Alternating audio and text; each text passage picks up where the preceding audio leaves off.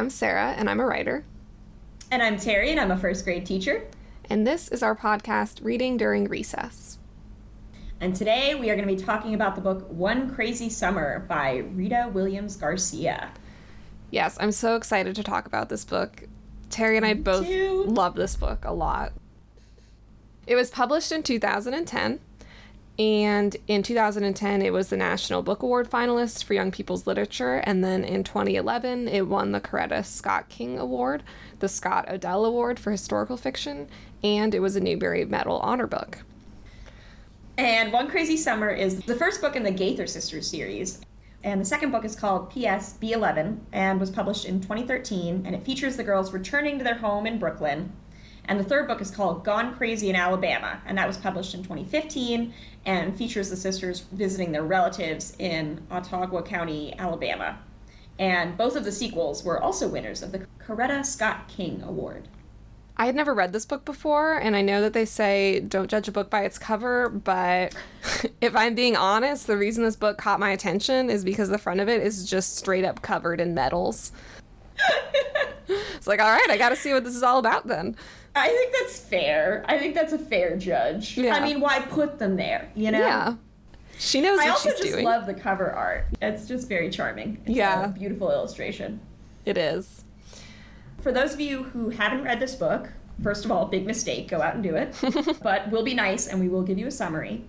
So the book opens on a plane ride from Brooklyn, New York to Oakland, California, and we meet the three sisters. There's 11 year old Delphine, 9 year old Vonetta, and 7 year old Fern, who are flying out to spend the summer with their estranged mother, Cecile.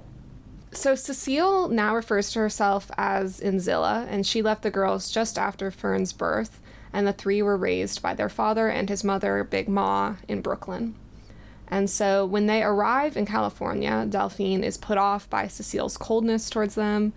Uh, Cecile demonstrates no motherly qualities, and she refuses to cook for them or even let them into the kitchen because she uses the kitchen as a workspace for her printmaking and poetry. So instead, each day, um, she took their money when they first arrived and gives them a small allowance to go buy takeout dinners. And also sends them to get breakfast from the local People's Center, which is run by the Black Panther Party.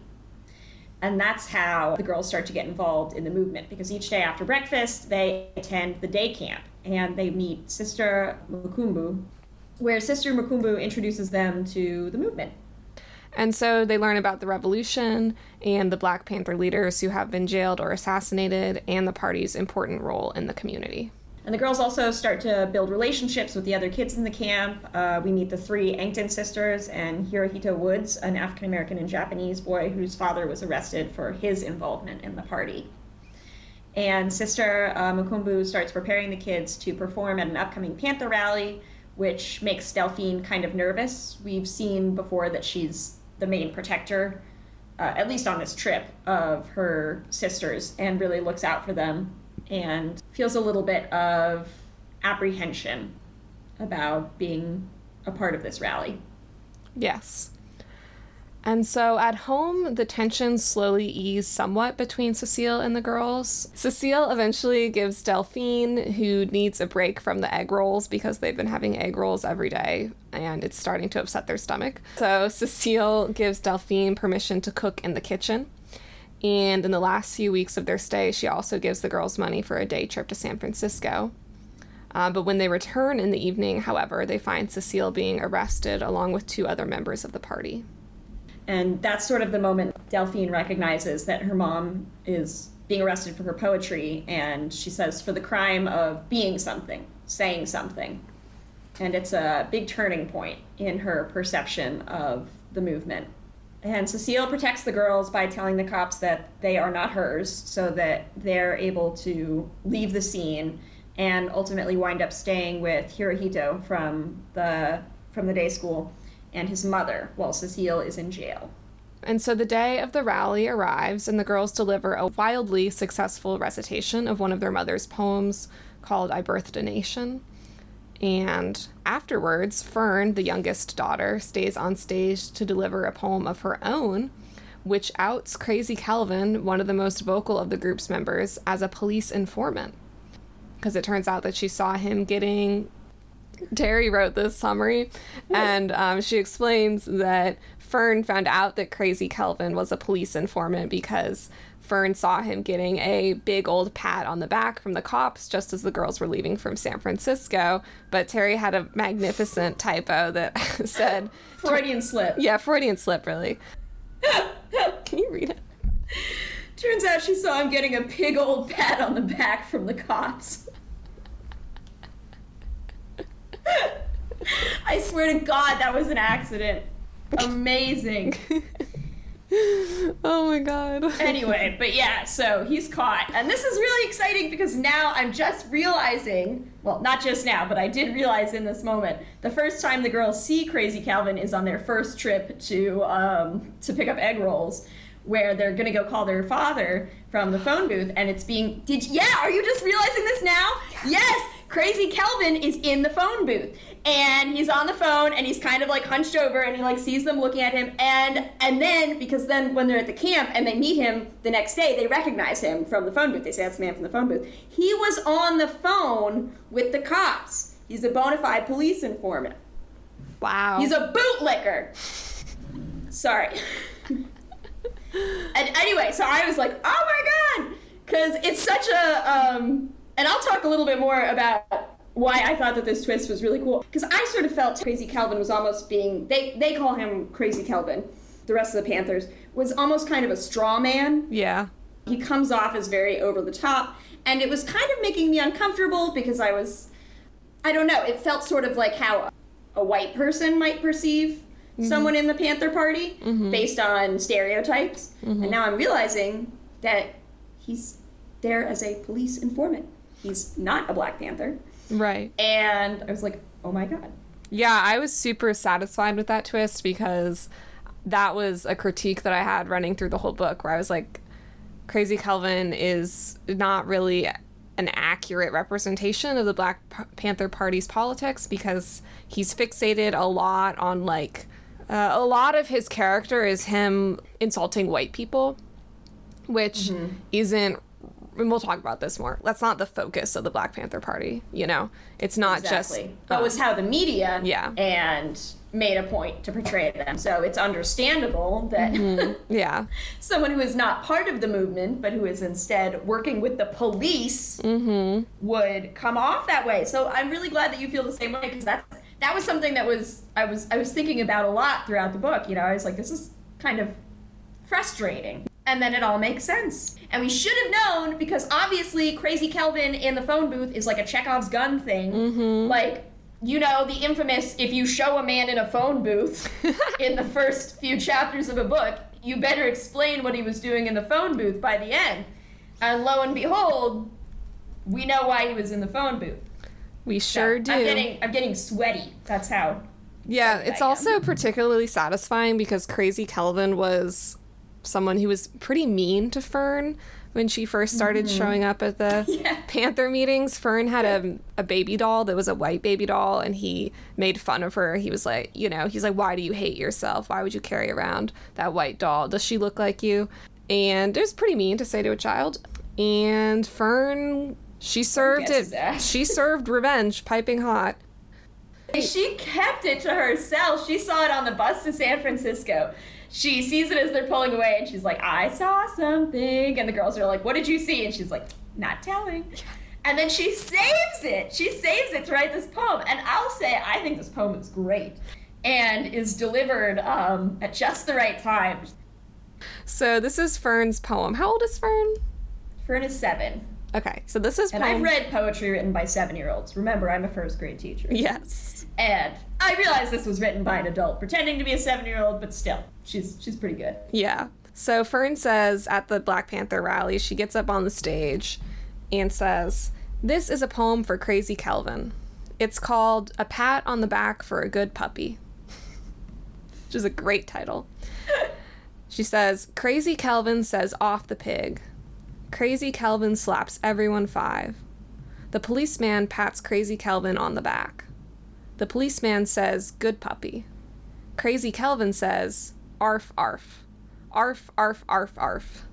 Because I saw the policeman pat your back, Crazy Kelvin. Surely did. Woo! Go Fern! And then um, the crowd goes wild, and Crazy Kelvin is. Nervous. Yeah. it was an exciting scene. And this moment, uh, along with the girls' recitation of I Birth the Nation, is seen by their mom. After they leave the stage, they realize that Cecile is there. She saw it. She has just been released from prison. And she's able to return to the house with the girls. And that's, I, I believe, the last night before the girls leave for Brooklyn. And Cecile is in the kitchen with Delphine, and I believe they're cleaning up the, the printing press that was destroyed when the police raided the house. And Cecile shares some of her own childhood, which is very painful um, and involves homelessness, and I think we're led to believe some possible sexual assault, or at the very least, the, the threat of it she's not able to fully explain why she left the daughters and she's not able to give you know a really satisfying answer to delphine but i think that that's a very realistic situation Mm-hmm. and it still manages to ease some of the tension between the two Yes. And so the book ends in the minutes just before the girls board their flight from Oakland back home to Brooklyn, and they get out of line to finally hug their mother for the first time. So, uh, Rita Williams Garcia, who is the author, is a New York Times bestselling author of novels for young adults and middle grade readers. And her most recent novel, Gone Crazy in Alabama, ends the saga of the Gaither sisters, who appear in One Crazy Summer and P.S. Be Eleven. And her novels have been recipients of numerous awards, including, as we said, the Coretta Scott King Award, National Book Award finalists, Newbery Honor Book, Junior Library Guild, and the Scott O'Dell Prize for Historical Fiction. She also served on faculty at the Vermont College of Fine Arts Writing for Children MFA program and right now lives in Queens, New York.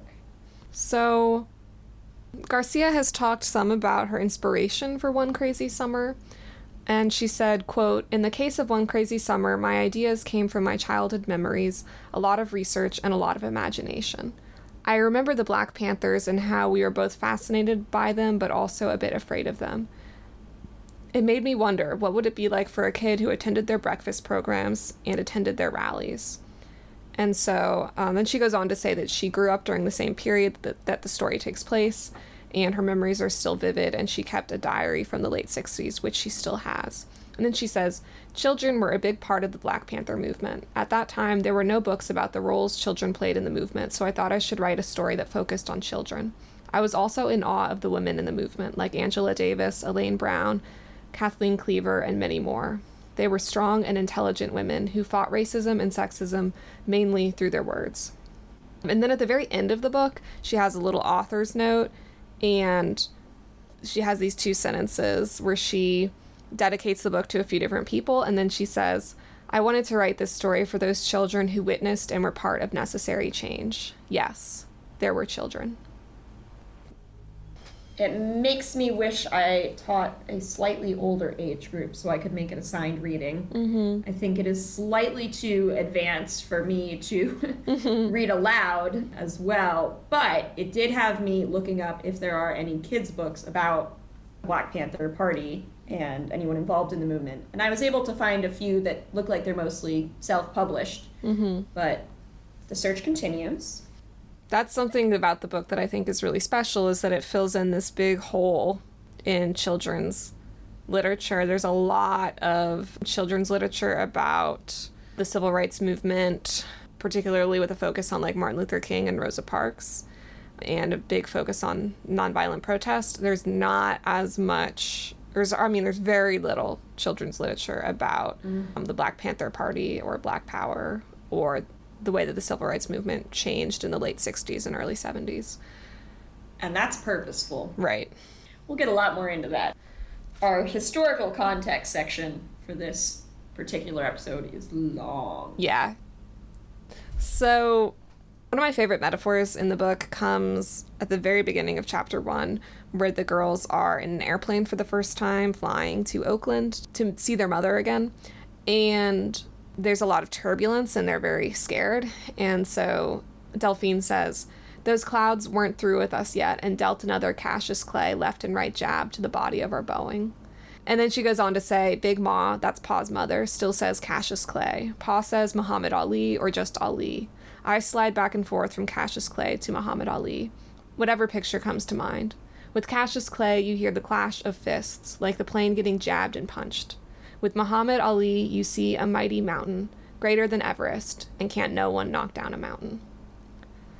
Ugh, it's just such good writing. It is. Um, and I think it's also really clever to start off the book with this indication of the kind of political awareness that the different characters have. That it's ge- sort of in between two spaces that right, uh, Delphine's occupying right now. right. And Delphine lives in that in between for the whole book. She kind of negotiates it where she's influenced by her grandmother's generation, who calls Muhammad Ali Cassius Clay, and then also by her mother's generation, who calls Muhammad Ali Muhammad Ali. This is also kind of indicative of Big Ma's politics. She's what she has said at home about the Black Panthers has not been positive. You know, she thinks that they're just stirring up trouble. Whereas, She has a lot of focus on respectability yes, big focus on respectability. and earning. I don't want to say earning the respect of white people, but at the very least, not earning the disrespect Right. of white people. Yeah, and of course that comes for a concern about safety. You know, this is a woman who's from Alabama and who um, moved up north, and she's just trying to behave in a way that she thinks will teach her grandkids to be safe in a world that she knows is not safe for black little girls. Uh, we also wanted to read you guys one from fairly early on in the book when the girls are first attending breakfast program and they're looking around and they're getting acquainted with the scene. And Delphine, our narrator, says, I thought Black Panthers would only look out for black people, but there were the two Mexicans, a little white boy, and a boy who looked both black and Chinese, and this is inside the day camp. Everyone else was black. I'd never seen the Black Panthers making breakfast on the news, but then beating eggs never makes the evening news which is a very telling excerpt and I think sums up a lot of what this book aims to make clear, which is that we have been given this sensationalized image of the Panthers very deliberately um, over the years. And that this book does some myth busting. I mean, I know that I knew very little about the Black Panthers in high school and again not a whole lot in college and not until very recently learned that they had a breakfast program That's not the image that the FBI wanted you to have of this group. Also, later in the book, Delphine is still kind of coming to terms with how her her how her expectations of the Panthers differ from the reality. She says it wasn't at all the way the television showed militants. That's what they called the Black Panthers. Militants, who from the newspapers were angry fist wavers with their mouths wide open and their rifles ready for shooting. They never showed anyone like Sister Mukumbu or Sister Pat passing out toast and teaching us in classrooms. Also, one of my favorite lines in the book, too. So, at the first day at the day camp, Sister Mukumbu starts teaching them about the revolution. And Vonetta raises her hand and says, We didn't come for the revolution. We came for breakfast. and i love sister mukumbu she is the girl's main teacher but she's and delphine tells us she's clearly a she says quote real teacher. Um, she can tell by the way she by the way she teaches. And i love the way she introduces the first lesson that the girls are there for. She has a student hirohito come up and demonstrate how the earth moves around the sun and ask the class for some names for what exactly the earth is doing. You know you get words like spinning and orbiting. And then i think it's delphine who says revolving and sister mukumbu says exactly. And then she says revolving revolution revolutionary constant turning making things change.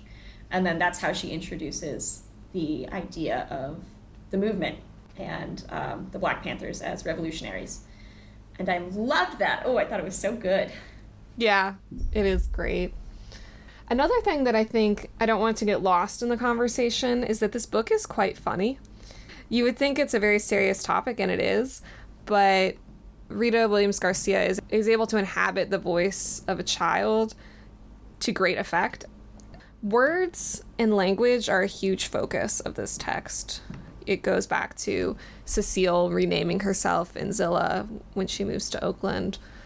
We also are made to understand that one of the kind of final straws that made Cecile or Nzila leave Brooklyn was because she wasn't allowed to name Fern what she wanted to name her. She wanted to give Fern an African name, and her father did not. And so, naming is a really important part of the book. And Delphine thinks a lot about words. So, she talks a lot about the dictionary, but she refers to it as Merriam Webster. And it's cute because she clearly thinks that mm-hmm. Merriam Webster is a woman, which is like a reasonable thing to assume. Miriam sounds, Yeah. you know, it's a Miriam, it's a woman's name. I don't know whoever told her that it's two men's last names, but I'm sure that was a heartbreaking moment. I hope no one ever tells her. Yeah. And at one point, Delphine says, Good old Merriam Webster. I trusted Merriam because I thought instead of having children she didn't want, she wrote the dictionary. She didn't have anything else better to do, probably didn't have sisters and brothers to see after, which was why she knew every word in the world.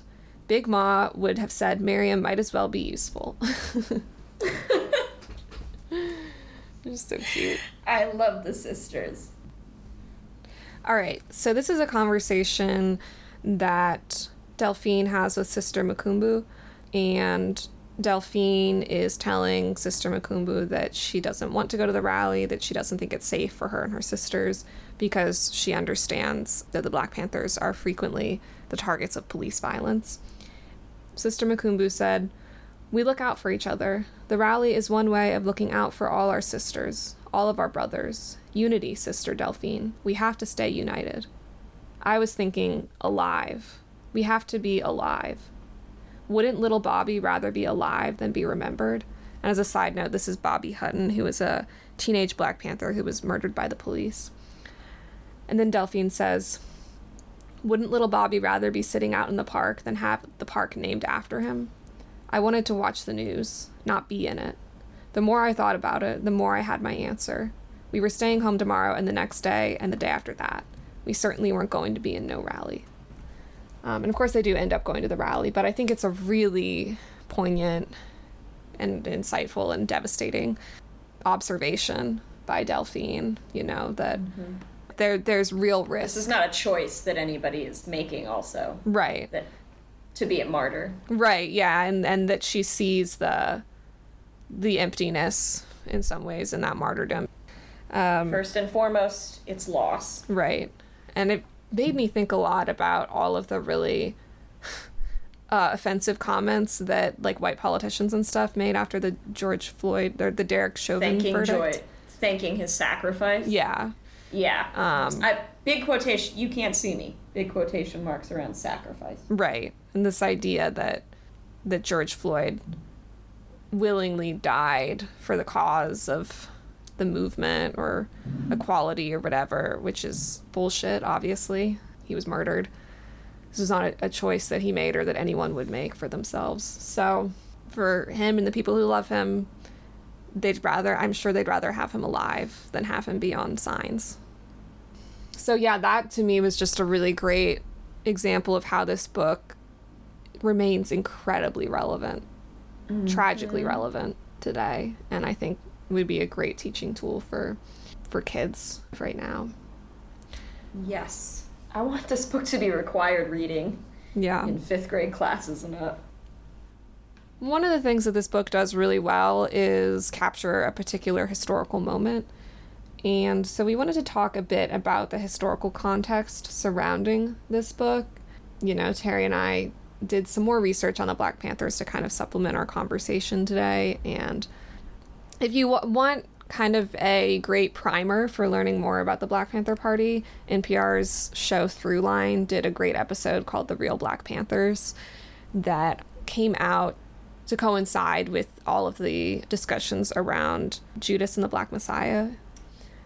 And it's a great episode about some of the myths about the Black Panther Party and then explaining what their political ideology really was. So, the Black Panther Party was an African American revolutionary party that was founded in 1966 in Oakland, California by Huey P. Huey P. Newton and Bobby Seale. And so that's also what's really cool about this book is that it takes place really in like the epicenter of where this movement was birthed mm-hmm. in Oakland.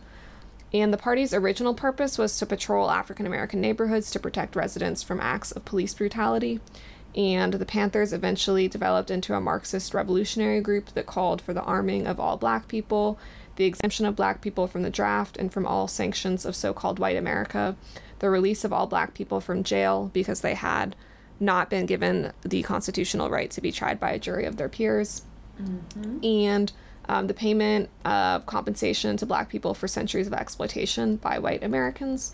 And at its peak in the late 1960s, the membership exceeded 2,000, and the organization operated chapters in several major American cities. So that's actually one of the myths that was a little bit surprising to me as I did more research was that the Black Panther Party was never actually that huge. You know, mm-hmm. that I mean, 2,000 members is it's not nearly as large as the FBI um, wanted people to think it was. If you're going to make these people a threat, mm-hmm you're gonna have to you're gonna have to make them believe they're knocking down your door right now. Right. Um, J. Edgar Hoover said that the Black Panther Party represented the biggest threat to U.S. internal security. Yeah. It's a pretty bold claim. Yeah. To make about a group that has only about 2,000 members at its height. And noteworthy, this quote that we learned from the podcast so, one of the historians mentions that the quote about the Black Panther Party being the biggest threat to U.S. internal security happens at just the moment that the Panthers begin to start creating liberation schools and free breakfast programs. Yeah, and so that's one of the things that she talks about is, well, A, that the FBI was worried about that because they saw that as effective and persuasive, mm-hmm. and also that it was shaming the state because the state was not taking very basic care of its children not able to feed them. And so here was this Black Panther Party stepping in and taking responsibility where the state had abdicated its responsibility. So, really, what the Black Panthers, one of the main things they addressed is this stuff that was sort of the kind of undercurrent of uh, what we saw as the mainstream civil rights movement the main goal was to address the continuing systemic inequalities that black people were facing despite the civil rights legislation. These things that were being passed right now to protect black people were not covering poverty, they weren't covering joblessness, uh, police violence, etc. Yeah. And so those are the needs that the party emerged to address.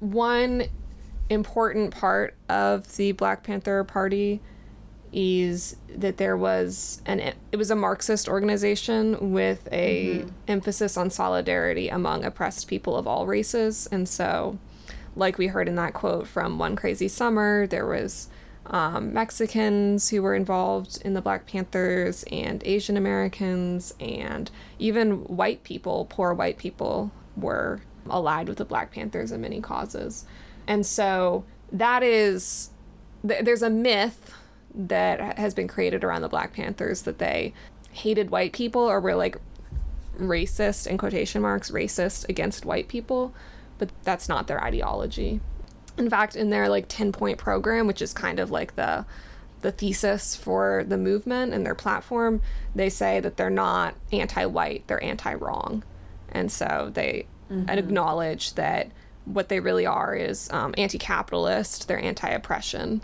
and that oppression is often the fault of white people, but not exclusively, um, that they're also opposed to black oppressors as well. And that was one of the things that, and they mentioned this in the podcast, that made them so dangerous to the FBI and the system. One of the quotes from Murch, one of the historians, is it was their ability, not that they were anti white, it was that they were able to organize with whites that made them this threat to internal security. Mm-hmm. So they weren't a threat to white people. They were a threat to white supremacism. They were a threat to capitalism and the notion of U.S. expansionism. And that is why the FBI hated them.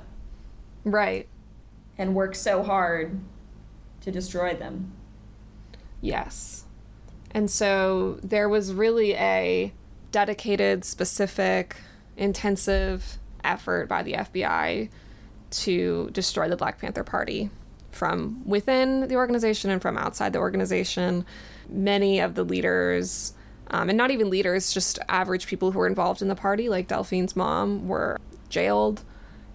Many were murdered, and they also chased out of the country. Yep, and they also had a counterintelligence program that employed people like Crazy Kelvin to to be a mole within the party, which is also what the film Judas and the Black Messiah is about. And the death of Fred Hampton. Right. And I'm so I'm so angry because we learned none of this. Mm-hmm. And I think that most people can probably tell you who uh, certainly anyone who went to my school and probably a lot of other public schools around the country that if we were taught about the Black Panthers, it was from a decidedly negative standpoint, that they were sort of the villains of the civil rights movement. And I feel so cheated because I feel like I had good teachers. It's like this, the whole country managed to um, paint them so negatively for years, for decades, and I just can't imagine what it would feel like to have been part of this party and to have done the work for your community and to have had the compassion and the bravery and then to essentially be made either a threat or a joke by American pop culture and largely the education system. The Throughline episode starts with one of the historians talking about how she walked out of Forrest Gump when she saw it in theaters because of a very stereotypical portrayal of members of the Black Panther Party. And it's very much uh, the angry, we hate white people, gun toting, mm-hmm. nothing of what it actually represented. What you're talking about is what happens when white supremacists tell the narrative of the civil rights movement. Exactly in that narrative, which we are, which American children are often taught in school. Um, basically, America was bad and racist for a period, a brief period of time, and then um, Martin Luther King and Rosa Parks showed up, and everyone got their act together, and now racism is solved.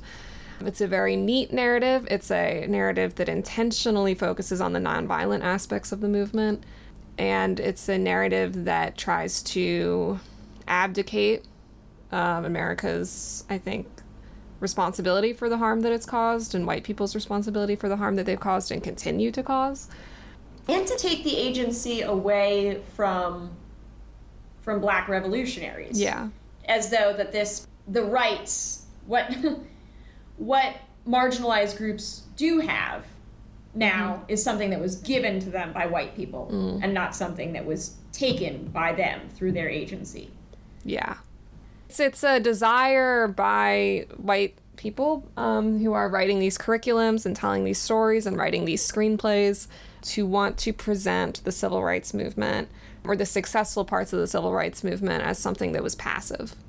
So the emphasis on the passivity of the civil rights movement and this idea that these uh, nonviolent protests that really didn't threaten white supremacy in any way, that didn't make white people uncomfortable, and that just um, somehow, without making anyone uncomfortable, persuaded white people to cede power, which is um, an ahistorical understanding of what happened. That's the narrative that I was taught in elementary school and middle school and even some in high school. And what I really like about One Crazy Summer is that I think it could be a really great teaching tool to counter that narrative because mm-hmm. most school curriculum's discussion of the Black Panther Party, if it's acknowledged at all, which it often isn't, is really woefully incomplete and inaccurate. And I would say overall negative. Yeah. I mean, I think probably, and as it, this is if you learned about the Black Panthers. Mm-hmm. I don't know. I think we had maybe a matter of minutes dedicated to the Black Panthers, but the Black Panthers are often associated with Malcolm X, even though he was assassinated before creation of the party. And I do remember that we were taught that he was almost this foil to mm-hmm. MLK. Malcolm X was too angry. He was violent. He hated white people. So I I don't know. I'm getting mad thinking about it again because Sarah and I took a class together in our freshman year of college called Race and Revolution. And that was one of the first times that I feel I was ever given the history lesson that I should have gotten. I remember it distinctly. I owe so much of what I know now to that professor, Dr. Conley. So, on the topic of learning or not learning about the Black Panther Party, I found this really interesting article by Adam Sanchez and Jesse Hagopian, which is called What We Don't Learn About the Black Panther Party But Should. And um, one of the quotes from the article that I found particularly notable, they said, This local organizing that the Panthers engaged in has been largely erased, yet it is precisely what won them such widespread support. By 1970, a Market Dynamics ABC poll found that black people judged the Panthers to be the organization most likely to increase the effectiveness of the black liberation struggle, and two thirds showed admiration for the party. Coming in the midst of an all out assault on the Panthers from the white press and law enforcement, including FBI Director J. Edgar Hoover's claim that the Panthers were, quote, the greatest threat to the internal security of the country, end quote, that support was remarkable. So I think that's important to note too, because I feel like so mm-hmm. much of the conversation around Black Panthers has to do with how white people perceived them. But As though that's the most important yeah. thing. and textbooks that discuss the Black Panther Party, if they discuss it at all, usually associate the Panthers with violence and racial separatism. And they also often erase the socialist character of the Black Panther Party.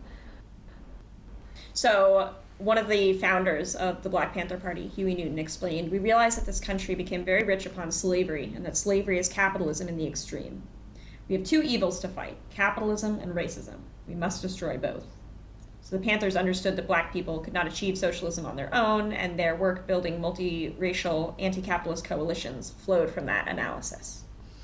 Right. So this is really runs in direct contrast to the myth that they were primarily concerned with racial separatism. They were not, and in fact, they understood that to cleave themselves from other oppressed groups would weaken their power. They had better relationships with a lot of the LGBT mm. groups at the time and the women's liberation movement as well. When you realize that, it makes a lot more sense as to why the FBI was so determined to destroy this group because mm-hmm. I mean a, a group that successfully builds solidarity between all oppressed people is a force to be reckoned with. And if you want the system to stay the way it is, you're going to do everything in your power to stop it. Yep. Including a whole hell of a lot of murder. Mm-hmm. And that's another thing that the podcast talks about is that the Panthers who were unjustly arrested and killed um, and imprisoned, that these are political prisoners, and that the U.S. Mm-hmm. doesn't like to think of itself as a country that has political prisoners, but we do. We still do. I remember what I understood about the Black Panthers when I was a kid from the very limited information that I got from my classrooms um, was that they failed, you know, whereas like mm-hmm. the nonviolent civil rights movement was a success, the Black Panther Party failed. Not that they were actively destroyed. Right. And fought at every turn. Yeah. So that's another point that this article by Adam Sanchez and Jesse Hagopian brings up is they say that several textbooks also blame the Panthers for the end of the civil rights movement, while simultaneously ignoring or downplaying the role the FBI played in destroying the party. A lot of textbooks will say something along the lines of that the civil rights movement declined because white people were frightened by the Black Panthers and urban riots. But this completely ignores the fact that decline in public support was also a primarily a result of the counterintelligence program of the FBI. So, moving on to our next segment, we have and now a word from us kids. Which please don't sue us, PBS, but I did steal. I did steal that phrase from Arthur. So these are reviews left on the book review website Dogo, where kids leave book reviews. And this book is very popular on that site. It has an average rating of 4.4 out of 5 stars. The kids seem to love it. Got a few of my favorite reviews here. This is from Happy Face 7, who says, Oh my gosh, oh my gosh, oh my gosh, this is driving me crazy. I want to read it so badly, I can die. One thing that was cute about this book is there was a lot of kids writing reviews before they'd read the book saying how much they want to read the book. It's so sweet. I know. So do it. I know. What's stopping you? I hope that Happy Face 7 finally got to read the book so sh- they didn't have to die. So that she can die. But I'm really glad that Happy Face 7 was so excited to read this book. And whether you are now free from this mortal coil um, or you are alive because of it, I really hope you enjoyed it. Me too. This is from Christina Welch, who says One crazy summer is about three sisters who travel to Oakland, California to visit their mother who left them when they were young. It takes place in the 1960s during the civil rights movement. Their poet mother is not very friendly to the girls and doesn't seem to want them around. The sisters spend their days at a community center where they meet and are influenced by the Black Panthers. I love the author's style of writing. She described events and characters in such a vivid and unique way. I found myself thinking that I would have never thought to describe things the way that she did. It really created some memorable images for me. I also liked that it was a historical fiction book because I learned a lot about the Black Panthers. Three stars. Now, I don't know how old Christina is, but if this review was like for a teacher, I bet you $5 her teacher loved. This is great. What a wonderful. I feel like if you are the author and you read this, I don't know, praise Mm-hmm. from a child reader, that would be something that you would appreciate as an author, you know? Mm-hmm. She described events and characters in such a vivid and unique way. I would have never thought to describe things like that. It created some memorable images. Yeah, I agree. And that's something that's really excellent about this book and something that I don't want to forget is how well crafted it is and how good of a writer Rita Williams Garcia is. A lot of times when critics and people like us even talk about books or work that's written by people of color or work that's like explicitly political, they'll spend most of the conversation focusing on the politics of the work and not as much on the craft and how the book is actually written on the sentence level. And so I just wanted to say that like this book is so brilliant in terms of images and figurative language. She's great with metaphors and similes. One of my favorites was when Delphine is talking about her name and how she really likes her name. She says, Delphine had a groan sound, like it was waiting for me to slide into it, like a grown woman slides into a mink coat and clips on ruby earrings. Just so cute. And she also says somewhere else, I love the one about her little sister being The bread. loaf of bread. Yeah, yeah, you want to read that one? Um, talking about Fern and how she'd just been a baby when Cecile left. She said, It's hard to believe that the last time they'd seen each other, Fern had been a loaf of bread in Cecile's arms. Oh, How sweet! no, such a cute image. Yeah, and the characterization is super effective. All of the three little sisters have different personalities. I love the way that Delphine is characterized as kind of the rock in the family and sees herself in a caretaker role. and we get this idea that that is a positive thing in many aspects, Mm-hmm. but also something that she needs to be allowed to let go of. Yeah. She is 11. And something that Cecile, who is not like, you know, a particularly likable character by, you know, base standards, sort of starts to free her from that towards the end of their stay. I, I feel is a is a very motherly act to impart that kind of wisdom and the maturity to to let go of that sense of constant responsibility and i think is one of the gifts that cecile does give her her oldest daughter Yeah, yeah, she tells her to be selfish, basically. Mm-hmm. so the next review that we have is from a repeat our old friend yes, a repeat contributor, Sinew or Snoo, hmm. I'm not sure, but they also left a great review for Are You There, God? It's Me, Margaret. And so we're happy to have you back sinew yeah. So they said One Crazy Summer is a great book. Is takes place in the civil rights movement. The three girls go to their real mom's house, and their mother doesn't really care about them. You can figure out the rest. read the fucking book if you want to know more yeah. I'm not gonna do it for you. i don't know if i can yeah. i don't think you led with the main plot points. And yeah, you touched on some things, the civil rights movement, I guess, but like, You can figure out the rest. do whatever you want. I don't care.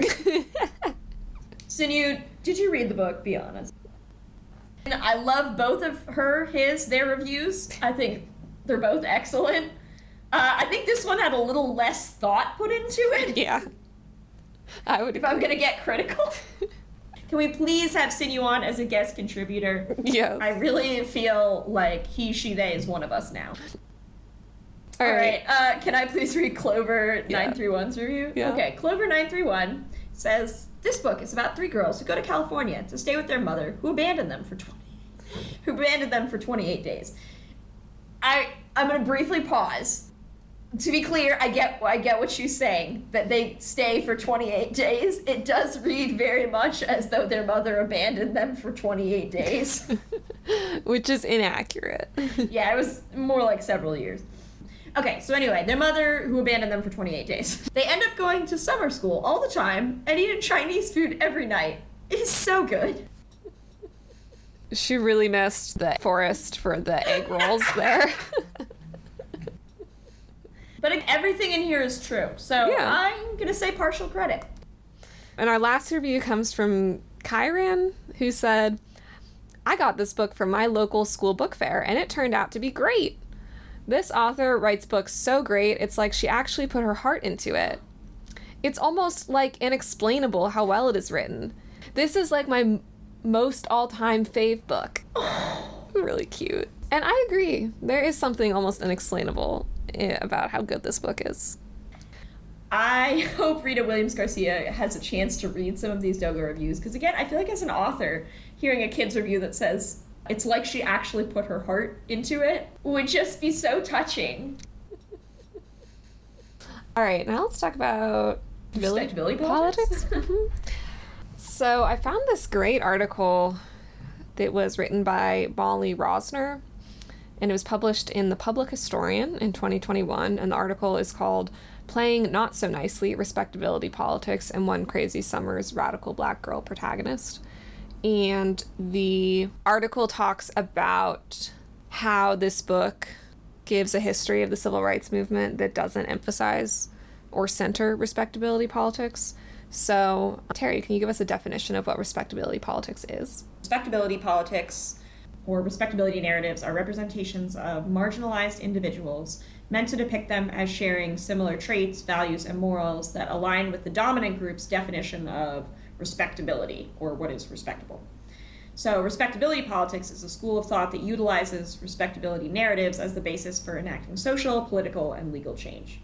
And throughout US history, activists and legislators have pointed to the similarities between the dominant and marginalized group to provide legal rationale for giving the marginalized group equal rights like citizenship or pay. And respectability politics upholds the idea that the supposed worthiness of a marginalized group should be evaluated. Um, that is, by comparing the traits and actions of the marginalized group to the values of respectability set solely by the dominant group. Well, there's a lot of problems with respectability politics, of course. Um, one of them is that the definition of what the dominant group views as quote unquote respectable can always change. Racist white people are setting the definition of how a respectable person should act, if black people act in that way, then racist white people can just change their minds and say, The actually, no, now you need to do this, you know? anyone who makes the argument that we've all heard before that people, you know, people shouldn't be rioting, people mm-hmm. shouldn't be, quote, violently protesting, are the same people who will be angry at people who kneel during the anthem. Yeah. You can move the line. Exactly. Yeah, you can move the line. And of course, also I think the even bigger problem with it is just that it's it's not a moral way to think about human rights, you know, to think that you have You don't have to earn the respect of your oppressors. Yeah. People don't deserve rights because they're good people or because they dress well. They deserve rights because they're human beings. Because of this, respectability politics can be deployed by the dominant class to try to control the actions of or rationalize the harm done to marginalized groups. We see this all the time, even with the present day Black Lives Matter movement, right? The idea that people act in such a way that justifies the police brutality that harms them, or that if they just phrased their signage in a way that was a little bit less confrontational, then Mm-hmm. maybe maybe more white people would agree with them. So when you hear someone say, "I was I was on their side" or "I was with them until they started doing this," Yeah. that's respectability politics. Right. Exactly. And now you know the word, and you can tell them shut up. Yep. And so one of the really compelling things about the Black Panther Party is that there was really a, a rejection of respectability politics and an acknowledgement that it wasn't working and that they needed to try something different. And that really scared a lot of white people, including J. Edgar Hoover. What this article by Molly Rosner talks about is how we there's a big problem in much of children's lit about black people, which is that she says most fictional attempts to teach young readers about the history of African Americans or other groups who have endured oppression fail to adequately capture their pain and struggle. Some books feature black characters but depict them as having the values and behaviors of their largely white middle class audience. Or they fail to represent the many different and complex family situations of the black community, as well as different voices within the black community. Additionally, authors often situate conflict as resolved in the past rather than demonstrate how issues like racism and classism continue to impact the everyday lives of black girls. Finally, like most stories about young girls, those about American history tend to underplay the legitimacy of negative emotions in girls or the possibility of more radical responses to injustice. Kind of gets back it. to our what we said way back in our um, episode about when my name was Keoko and the importance of Linda Sue Park letting Sunhee have her anger, and that the anger was a legitimate and reasonable response. Yeah. That's called a text-to-text connection. Thank you. So, this article compared One Crazy Summer to some American Girl books that discuss the civil rights movement and have black characters, and basically talks about how a lot of those American Girl books have respectability narratives, whereas One Crazy mm-hmm. Summer does not. Yeah. So I'll read you guys a quote from the article that I think sums that up pretty well. In Williams Garcia's book, Delphine and her sisters hear people saying racist things directly to them. This is rare in children's books. In the American Girl book, No Ordinary Sound, which also takes place during the Civil Rights era, the subject of racially identifying language comes up, but not in the context of the protagonist, Melody's direct experience. Instead, at the dinner table, there is a theoretical discussion of the terms used to describe black people. Her grandparents say colored, her parents say Negro, and her sister says black people. Ultimately, the conversation concludes with Melody wishing they didn't need all these color words at all. She asks, What about Americans? This proposed solution, reminiscent of the plea, Can't we all just get along? erases the fact that a colorblind designation, the labeling of everyone as Americans, erases the different cultures and experiences that the terms black and white represent. Yeah. Sums it up pretty well. I think that that is an indication of how some children's books place an emphasis on neatness. Mm-hmm. And I think American Girl books are definitely historical fiction that places a priority on tying up a narrative in a way that feels satisfying and neat and also I think provides like a comfortable distance between the past and the present. Yes. And I think gives a little bit too much softness to, I, I would say, young white readers. Yeah. We're not talking about you. Yeah. The when you're able to point at the book and say, "See, the black girl said it. The black character said it. Mm-hmm. Can't we all just get along?" that offers too much cushioning Exactly. for white kids. For sure. And I think that that's something that I find really compelling and sophisticated about this book, One Crazy Summer, and something that I think provides contrast to a lot of other children's literature is the messiness of the plot and the refusal to tie things up with a bow.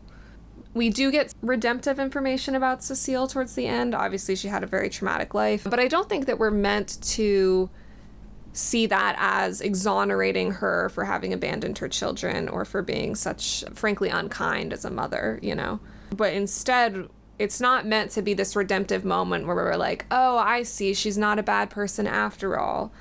But really it's just a, "Oh, I see, she's a complicated person because life is complicated." Um, She's a person. Yeah. I mean, the same way with the movement. I think a lot of American Girl books that focus on periods of turmoil in American history like to kind of wrap up those narratives. And this book very clearly indicates that nothing has really been solved by the end. The police are still going to be able to arrest people like Cecile, and the movement continues because it needs to. Here's one more quote from Rosner's article that I think is really important. So she says One Crazy Summer does not emphasize moderating one's behavior so as to not offend anyone. Instead, the book stresses the importance of learning how to be honest, curious, and moral. And then she goes on to say that by privileging niceness, children's book authors offer a message that reflects contemporary American views of girlhood. That girls should be polite, passive, and accepting of the status quo. When authors downplay the intensity of violence and conflict in American history, they do young readers a disservice. They fail to offer them models of behavior that will teach them how to fight for equal rights and oppose racism. Oh yeah, and one other thing that um that this book demonstrates that I think sets it apart from a lot of other children's books about the movement is that it focuses on change happening at the community level and because of organizing rather than changing the minds of a few individuals. Yes, very good point. So many of the books about race that I uh, read when I was a kid were like this racist white Can we person get old man Jenkins from next door to like us? Yeah. exactly. Isn't that the fish in SpongeBob? Old Man Jenkins. I think so, yeah. okay. But yeah, you know exactly what I'm talking about. exactly, yeah. Can we win the approval of our racist neighbor? Right. Yeah, all right. So let's move into some of the lessons that this book has for us today. Well, I think one of the biggest ones is that the kids are part of movement building and revolution and social change, and that women are as well. Yeah. And I think something else that this book talks about is how the forces that we're working against as activists and people who are fighting racism and fighting for equality and equity, the forces that we're working against are violent and dangerous, and it's important to acknowledge that. I think a lot of times the civil rights movement gets really sanitized in popular culture and in children's literature, where it's primarily a concern of like hurt feelings, you know? Mm-hmm. Like, this person doesn't like me, and that hurts my feelings. When really, one of, I mean, the more important and dangerous concern is this person doesn't like me and they could kill me. And that the forces that we are working with, or not with, the forces that we are working against are systemic and that they are the people in power. You know, again, like we were saying, a lot of the times in kids' books, the forces that we're talking about are one singular racist neighbor, Mm-hmm. you know, one boy at school. And this book acknowledges that the forces that we're talking about here are an entire institution. We're talking about the police, we're talking about the government, we're talking about a system that's been in place for um, centuries. It's also one of the only books, children's books I've ever read that meaningfully discusses police brutality. It makes sense that that would be a big focus of this book because the Black Panther Party originally grew out of a desire to protect black people from police brutality. But yeah, it's it's just incredibly tragically still very relevant today. And a big thing for me from this book is that the conceptions we have about revolutionary groups are taught to us by the people in power. So don't believe everything you learn. So this reminds me of a quote from Ta-Nehisi Coates' incredible book Between the World and Me, and he talks about how every February they would be herded into assemblies for a ritual review of the civil rights movement. And that the teachers urged them toward the examples of freedom marchers, freedom riders, and freedom summers. He says, quote, it seemed that the month could not pass without a series of films dedicated to the glories of being beaten on camera. And he says, the black people in these films seem to love the worst things in life. Love the dogs that rent their children apart, the tear gas that clawed at their lungs, the fire hoses that tore off their clothes and tumbled them into the streets. They seem to love the men who raped them and the women who cursed them, love the children who spat on them, the terrorists that bombed them. Why are they showing this to us? Why were only our heroes nonviolent? I speak not of the morality of nonviolence, but of the sense that blacks are in a special need for this morality. Back then, all I could do was measure those freedom lovers by what I knew. And then he goes on to say, I judged them against the country I knew, which had acquired the land through murder and tamed it under slavery, against the country whose armies fanned out across the world to extend their dominion.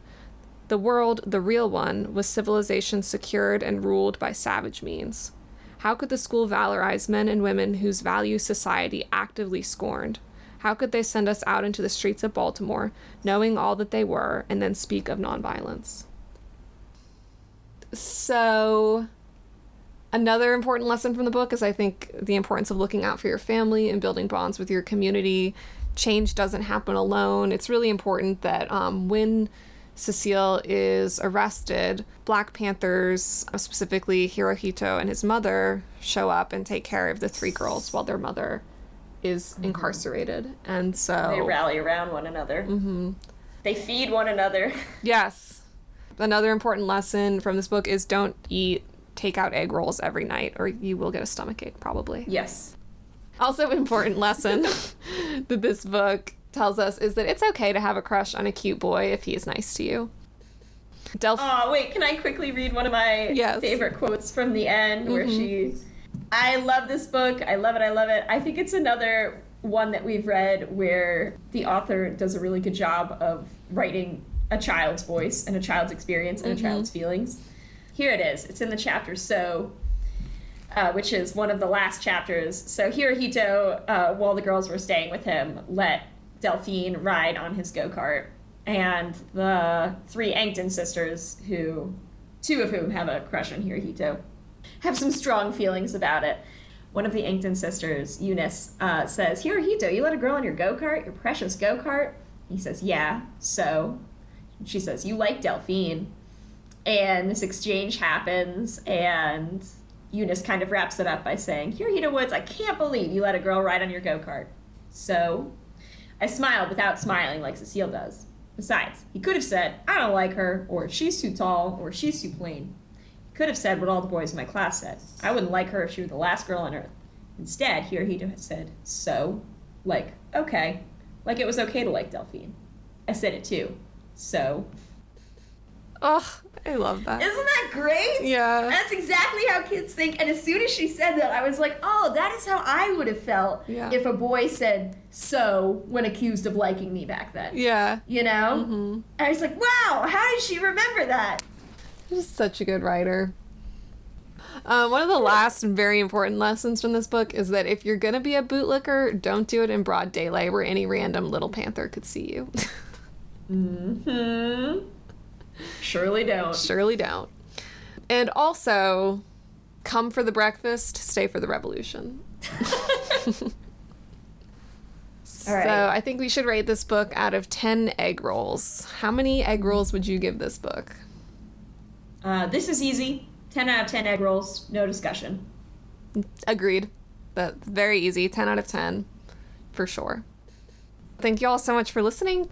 You can follow us on Twitter and Instagram at reading underscore recess, and you can also email us at readingduringrecesspod at gmail.com.